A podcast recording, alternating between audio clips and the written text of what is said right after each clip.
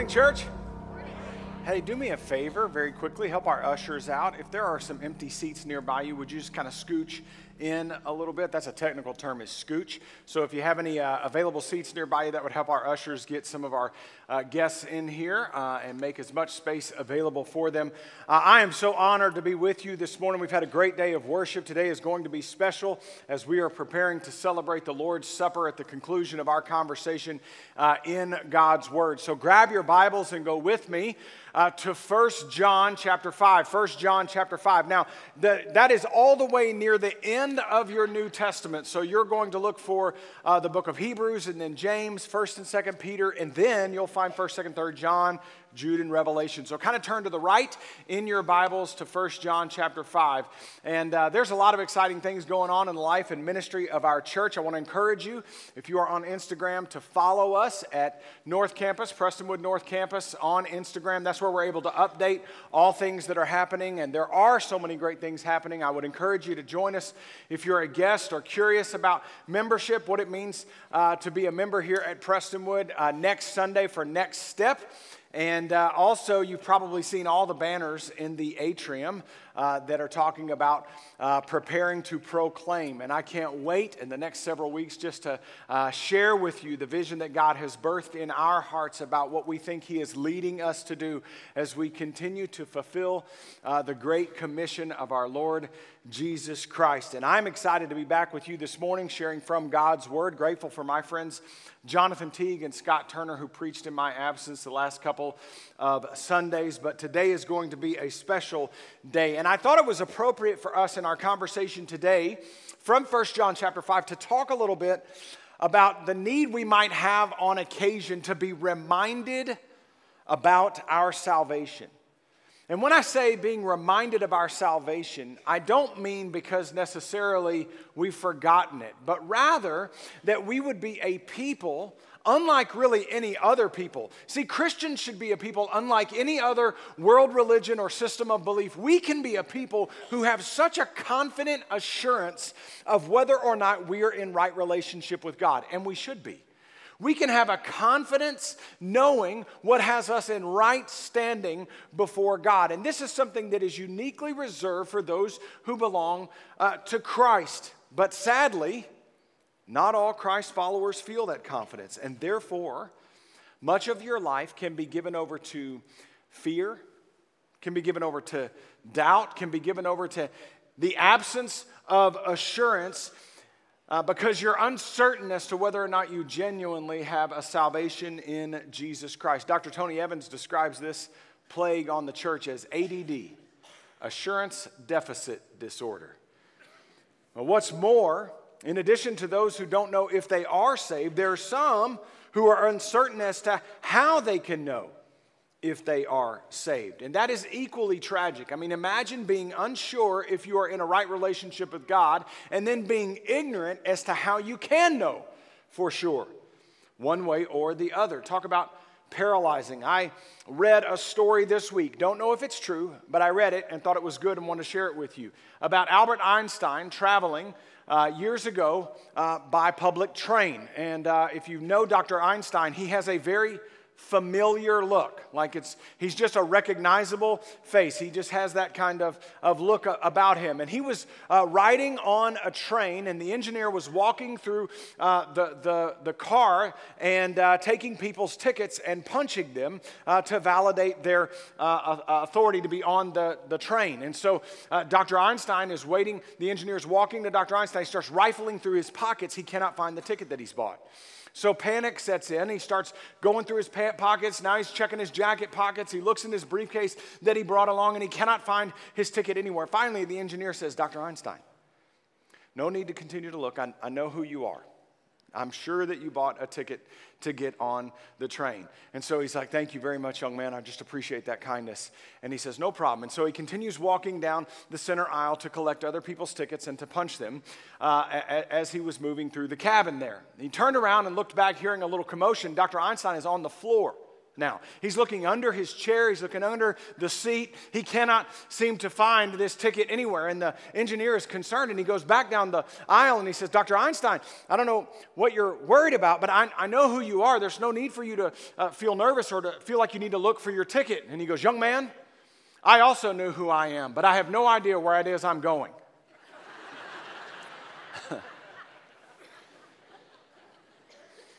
I wonder how many of us have that Einstein kind of faith. You know what I mean? Like, uh, uh, we're not riding the car with any assurance because maybe we're uncertain as to where it is that we're going. And, and as it relates to the subject of salvation, I want to say to you that this is sensitive for me. I, this resonates with me because I, I, grew up, I don't know how many of you might have any background in church, but I grew up in my church youth group feeling like this is not true, but it felt to me like almost every Wednesday night, our youth pastor or an evangelist that had come to share would say something like, Do you know that you know that you know that you know that you know that you're saved? And I'd be like, Man, I thought I did till you asked it like that, bro. but listen, we can know in fact, I would tell you the Bible says God wants us to know that we can have a know so salvation. We can have a confident assurance. And so, my hope is, is that for most of us in the room who are in right relationship with God, we would leave here today with such a greater confidence of what God has done for us. And for others, maybe it would cause you to truly discover whether or not that is know so for you. And so, we titled today's message a know so salvation because you can know whether or not you are in right standing before God. You've probably had conversations with people and you ask them a question like, Do you think so? And they respond with a confident, I don't think so, I know so. Well, God wants us to, to know so. Mary reminded me that when we lived in Coppell years ago as newlyweds, uh, we had a neighbor down the street and we were having one of those mailbox moments, one of those mailbox conversations, and asking the question about where do you go to church and what's your relationship with God like, and and uh, and so inevitably the guy was like, uh, and I remember it now that she now that she reminded me. The guy said, "Well, I, I just I've been to just about every church," and he's like, uh, "I've been sprinkled, I've been dunked, I've talked to a priest, I've talked to an imam, I've talked to a pastor, I've I've had lunch with a minister. I'm pretty much convinced that if there is a way in which you can get to heaven, I've done that." He thinks he has all the boxes checked. But do you know what that reveals?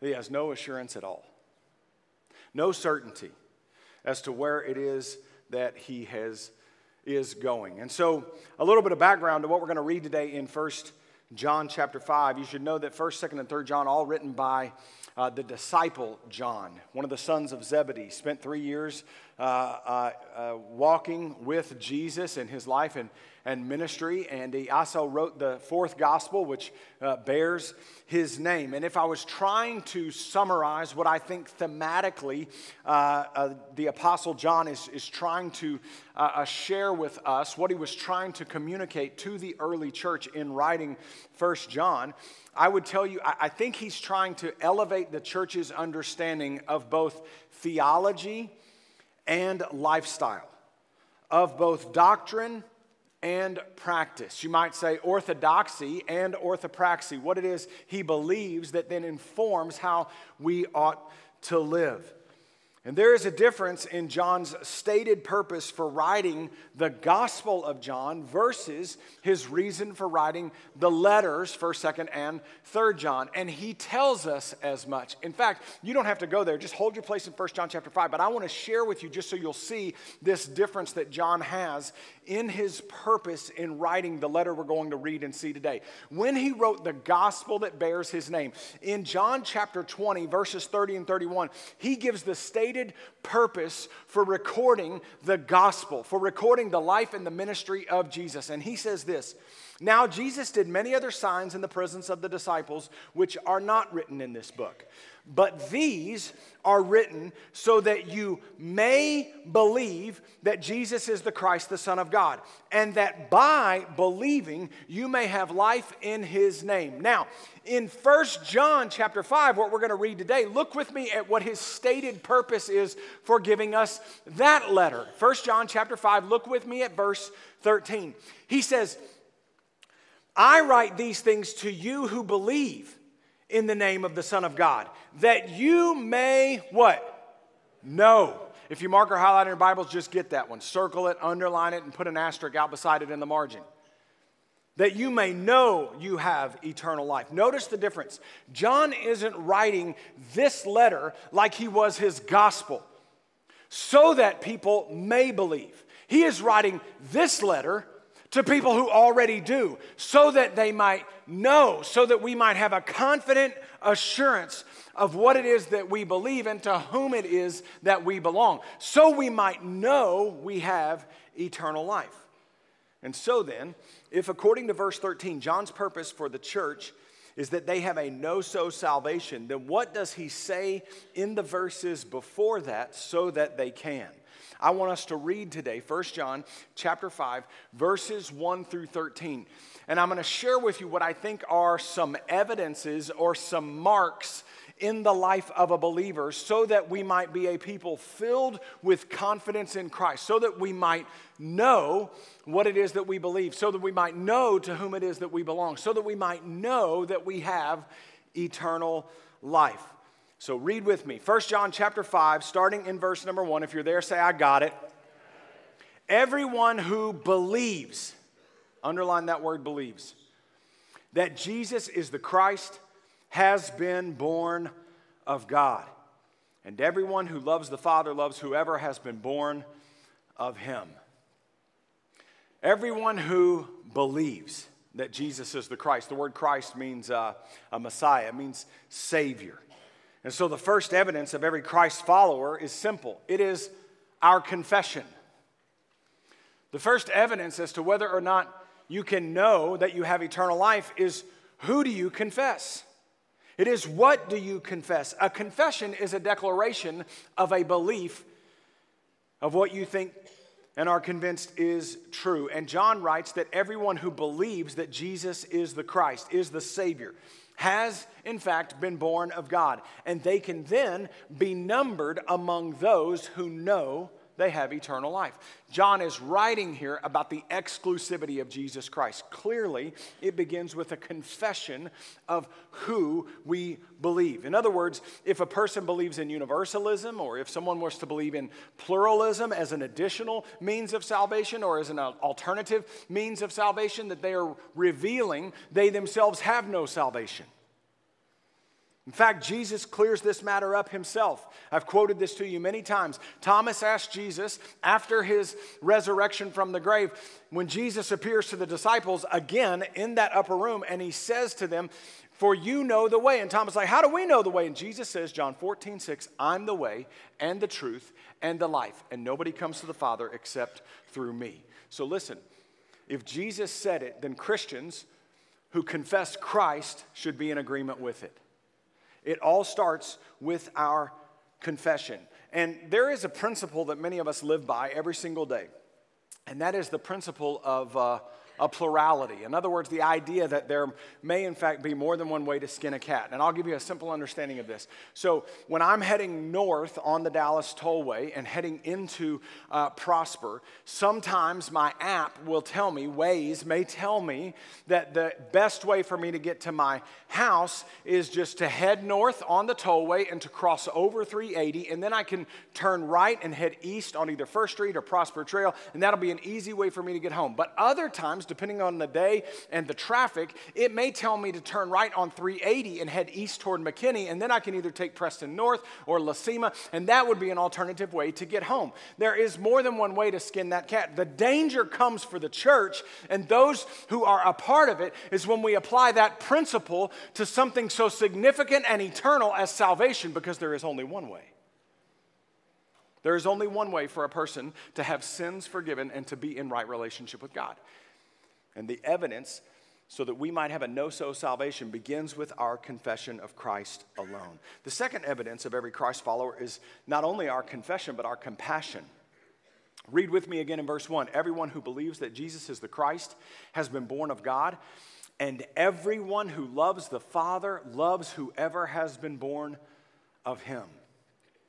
In the second half of that verse, John goes on to say, Everybody who loves God will also love whoever has been born of God. In other words, You can't love God and not love those who belong to Him. And I would go further you cannot love God and not love those who are made in His image. Right? So, if you dr- truly have a know so salvation, if you are truly born again, you will in fact love God, yes, but you will also love those who belong to Him and are made in His image. That means two things you will love His church and you will love His people. You will love his church, those who belong to him, and you will love his people, those who have been made in his image. So you cannot say, well, um, I, I, do love God, but uh, I, don't, I don't care anything about the church. That's like saying to a husband, hey man, I think you're awesome, but your wife not so much. That doesn't go well, right? And this is also why we push back against the, against the sins of racism and sexism and classism and abortion, because they are primarily the greatest offense against God.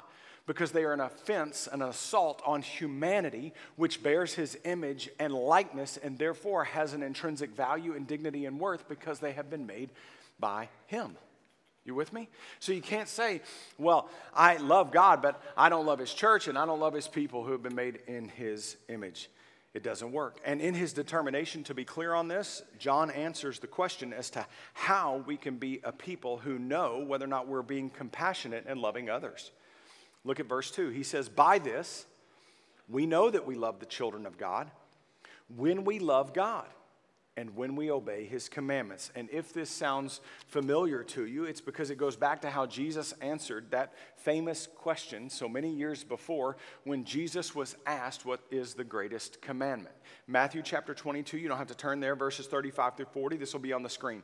And one of them, a lawyer asked him a question to test him Teacher, which is the greatest commandment in the law? And he said to him, You shall love the Lord your God with all your heart and with all your soul and with all your mind. This is the great and first commandment and the second is like it you shall love your neighbor as yourself.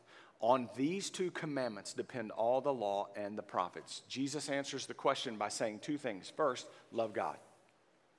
And he goes further and he says, and love others who are made in his image, who matter to him. And John says that compassion is an evidence, it's a mark that you truly belong to God. It is another way in which you can know in which you can know whether or not you have eternal life. Keep reading verse 3.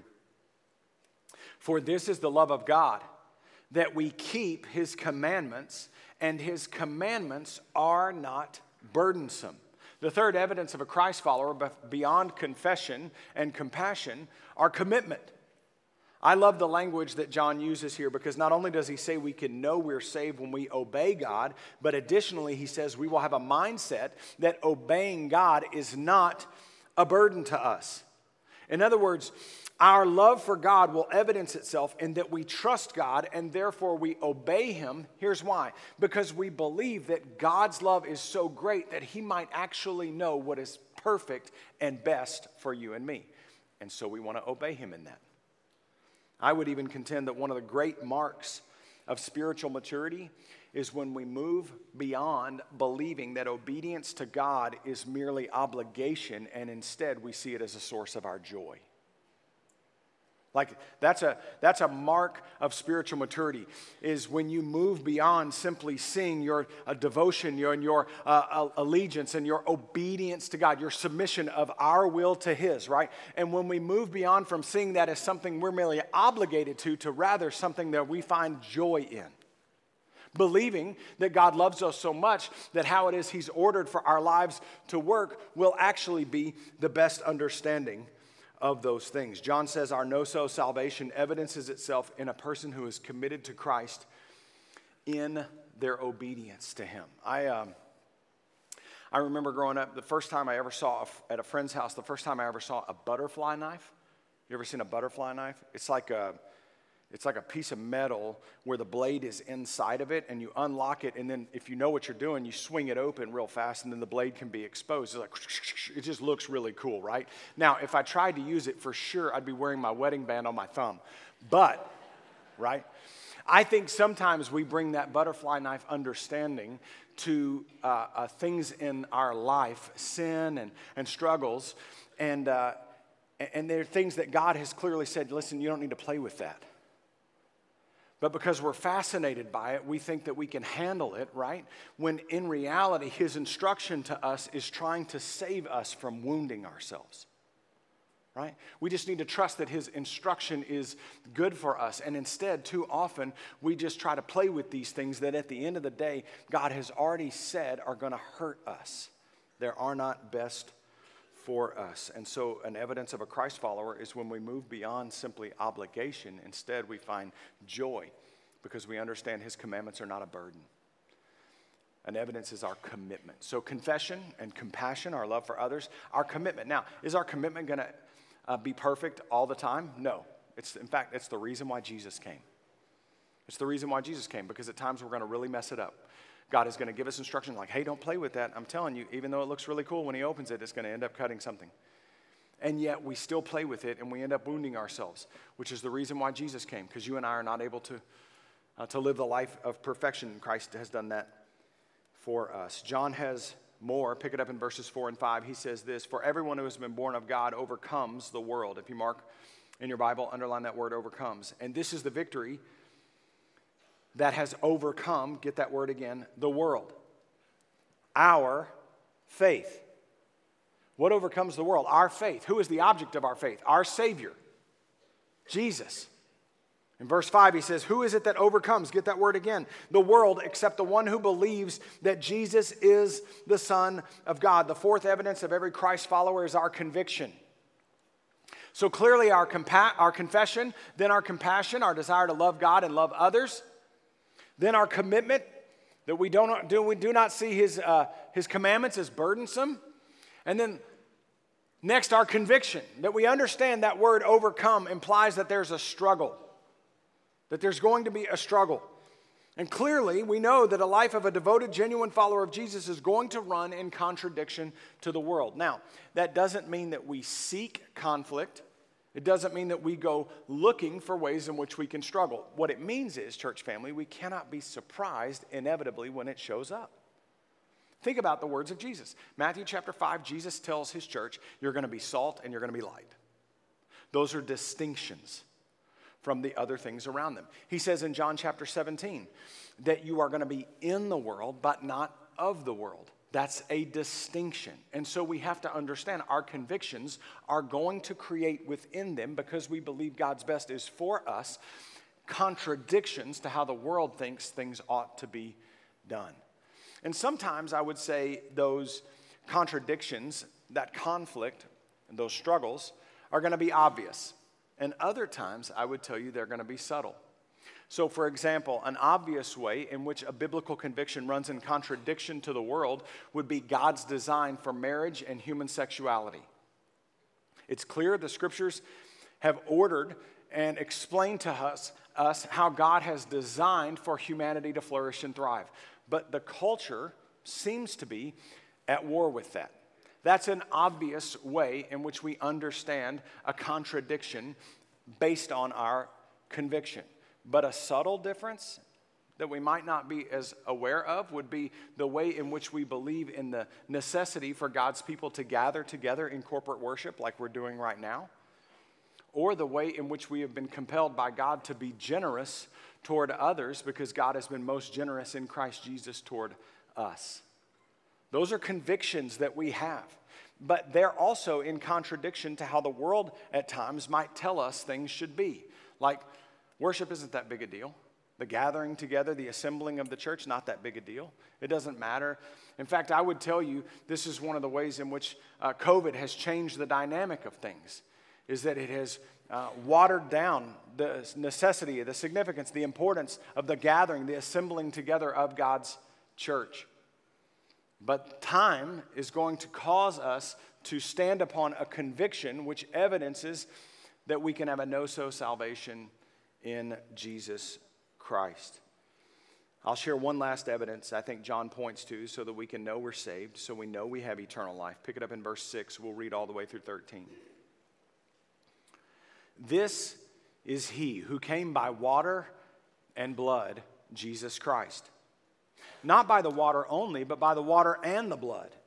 And the Spirit is the one who testifies, because the Spirit is truth. For there are three that testify the Spirit, and the water and the blood, and these three agree. If we receive the testimony of men, the testimony of God is greater. For this is the testimony of God that he has borne concerning his Son. Whoever believes in the Son of God has the testimony in himself. Whoever does not believe, God has made him a liar because he has not believed in the testimony that God has borne concerning his Son. Now, watch this. And this is the testimony that God gave us eternal life, and this life is in his Son. Whoever has the Son, has life. Whoever does not have the Son of God does not have life. And John concludes I write these things to you who believe in the name of the Son of God, that you may know you have eternal life. I would tell you the last evidence of a Christ follower is their clarity. In the same way that it began with confession, it should end with a clarity of understanding of what it is that has a person in right standing before God. There can be no ambiguity about this. That if you want to be a person who has a know so salvation, then understand what God has done for you in Christ Jesus. And John said there's a threefold testimony. That, that may seem a little strange to us, but it makes perfect sense when you understand what it is that he means. When he references the testimony of water, what he's talking about is the physical, sinless life of Jesus. That Jesus came as God in the flesh, in human form. He was born of a woman, and yet he lived a perfect and sinless life. And do you know what water is used for? For cleansing. And so the testimony of water is that through the sinless life of Jesus, we might be a people who reach repentance. Repentance is the idea that we recognize the way we're going and we turn from that and turn toward God instead. And when we do that, then because of the physical, sinless, perfect life of Jesus, through our repentance, we experience a spiritual cleansing, the reference of water. And we are made new. So listen, we're not a better version of ourselves. 2 Corinthians 5:17. If anyone is in Christ Jesus, the old is gone and what? The new has come. You're not spiritual patchwork. You're brand new in Christ Jesus. That's the testimony of water, the cleansing work of God through the sinless life of Jesus Christ. And then the reference to blood, the testimony of blood. Well, this is Jesus' sacrificial death on Calvary's cross, paying the full payment and penalty for our sin and rebellion against God. You see, in the Old Testament, over and over and over, God instituted a sacrificial system, this idea, so that all the people who loved God would understand there has to be a consequence for your rebellion. Parents know this very well. Teachers and educators know this very well. There has to be a consequence for your rebellion. And God said, The consequence for your rebellion against me is that there has to be a blood sacrifice. There has to be a, a payment of death because you have rebelled against me who gave you life. And so, over and over and over again, they would go to church, they would go to temple, and they would bring these animals as a symbolic picture of the sacrifice that was required as the payment needed for the rebellion of all men. And ultimately, Jesus Christ is the spotless, sinless, sacrificial Lamb of God. And he pays the penalty once and for all. Listen, look at me. His blood was spilled so ours would not. Right? And whoever has the Son has life. Why? Because Jesus chose our death. And so the blood testifies to that. The water is cleansing us, the blood is saving us, and the Spirit is the testimony of God's gift to us, which lives inside of every single person who belongs to God. So if you are in Christ Jesus, do you know one of the great ways that you can know that you know that you know? Is because the Holy Spirit lives within you and He convicts us of sin so that when we fall short in our commitment, so that when we're lacking in our compassion, so that even at times when we're doubting our confession, right? The Holy Spirit lives within us and He reminds us listen, God did for you what you could never do for yourself. So trust in Him and stop trying to lean on your own good work. That's the Holy Spirit of God. That's the third testimony that evidences that you and I can have a clarity of understanding. Why? Because God has done for us something we would never be able to earn or achieve on our own. This is the gospel. This is everything that it is. And this is all that it is. And if you and I are someone who has been saved by it, then God wants us to be a people who are absolutely most confident in it. And by the way, it's the reason why John wrote the letter to the church. I just wonder, like, what would have compelled John? Because scholars are not exactly sure, but they think that this particular letter was written like 30 or 40 years after the ascension of Jesus and the birth of church, uh, of the New Testament church there in Jerusalem. And so 30 or 40 years is a long time. So you got to believe that some of those uh, early Christians might have had reason simply because of the uh, religious blender of the day. So the Judaism and the uh, paganism and, and then the newfound Christianity, this understanding that Christ has done uh, the, the work of salvation alone. And so maybe it was just the blending of all this religious confusion, or, or maybe it was just the suffering of the life that these persecuted Christians uh, had had to live. But for whatever reason, 30 or 40 years after the ascension of Jesus, maybe within the church there were people at times that when the evangelist showed up to the First Baptist Church of Jerusalem and said, Do you know that you know that you know that you know? There's some of them who would have said, Well, I thought I did till you asked it like that. And so John writes him this letter. And I think it's as relevant to us today as it was to them then. And he says, I'm writing this to you so that those of you who have believed in the Son of God may know that you can absolutely know. You can walk in a confident assurance that God has done for you what you would never be able to provide for yourself. Look with me at verses 11 through 13. He says, And this is the testimony that God gave us eternal life. And this life is in his Son. Now, this is the most simply stated phrase of what has a person in right relationship with God, perhaps in the New Testament. Look at verse 12. Whoever has the Son has life. Whoever does not have the Son of God does not have life. Connor, how can I know? Do you have the Son? Do you have Jesus? Have you confessed Jesus Christ as your Savior and as your Lord? Because whoever has the Son of God has life, and whoever does not have the Son of God does not have life. In verse 13, he says, And I'm writing this to you so that those who believe in the name of the Son of God may know you have eternal life. So, at the risk of sounding a little cliche, do you know that you know that you know that you know? Because God sure wants you to.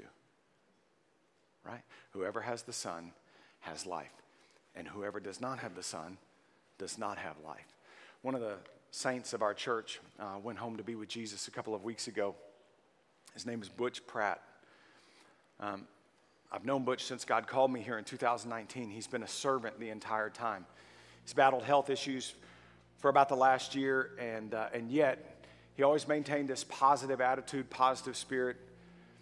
Because Butch is a servant at heart, he just gives of himself to others, and he served our church faithfully for a long, long time.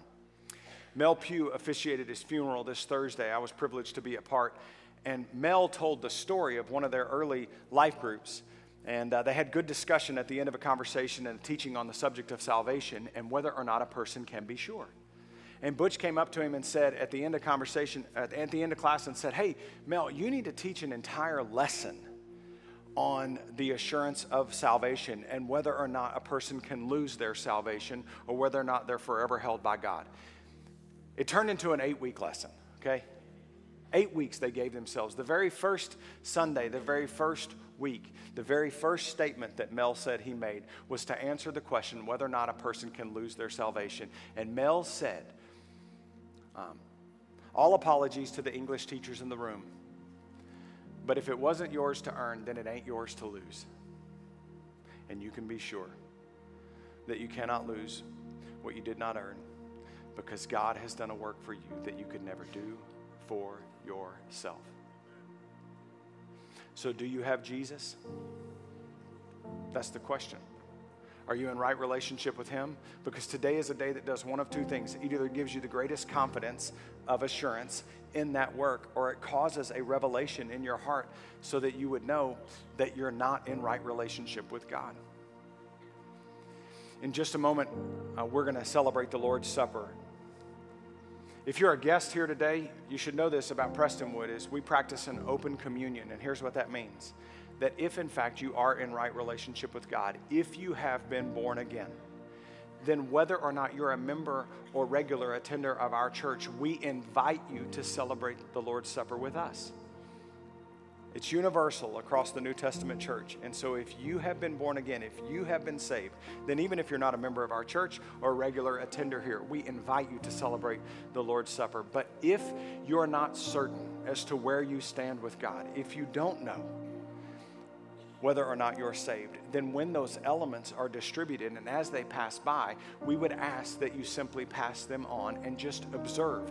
And I'll explain to you in just a moment the significance of the juice and of the bread so that you would know what it is that we're celebrating and the reason God gave it to His church as an ordinance for them to experience in worship. And, uh, and so I'm going to ask our deacons uh, to come forward and to begin distributing those elements. The Apostle Paul wrote to the New Testament church in 1 Corinthians chapter 11, and one of the challenges, the admonitions that he gave to the church was that we examine ourselves. And so before we partake of the elements, but as they're being distributed and you're holding on to them in your chairs, I want to encourage you in that same way. I want to encourage each of you to examine yourself so that we don't defile what is sacred, so that we understand rightly uh, what it is that God has done for us greatly and the position He has provided us through His life, death, burial, and resurrection eternally. And so examine yourself, ready yourself, and as the worship team sings over us, just pray and ask God to minister and meet you right where you are.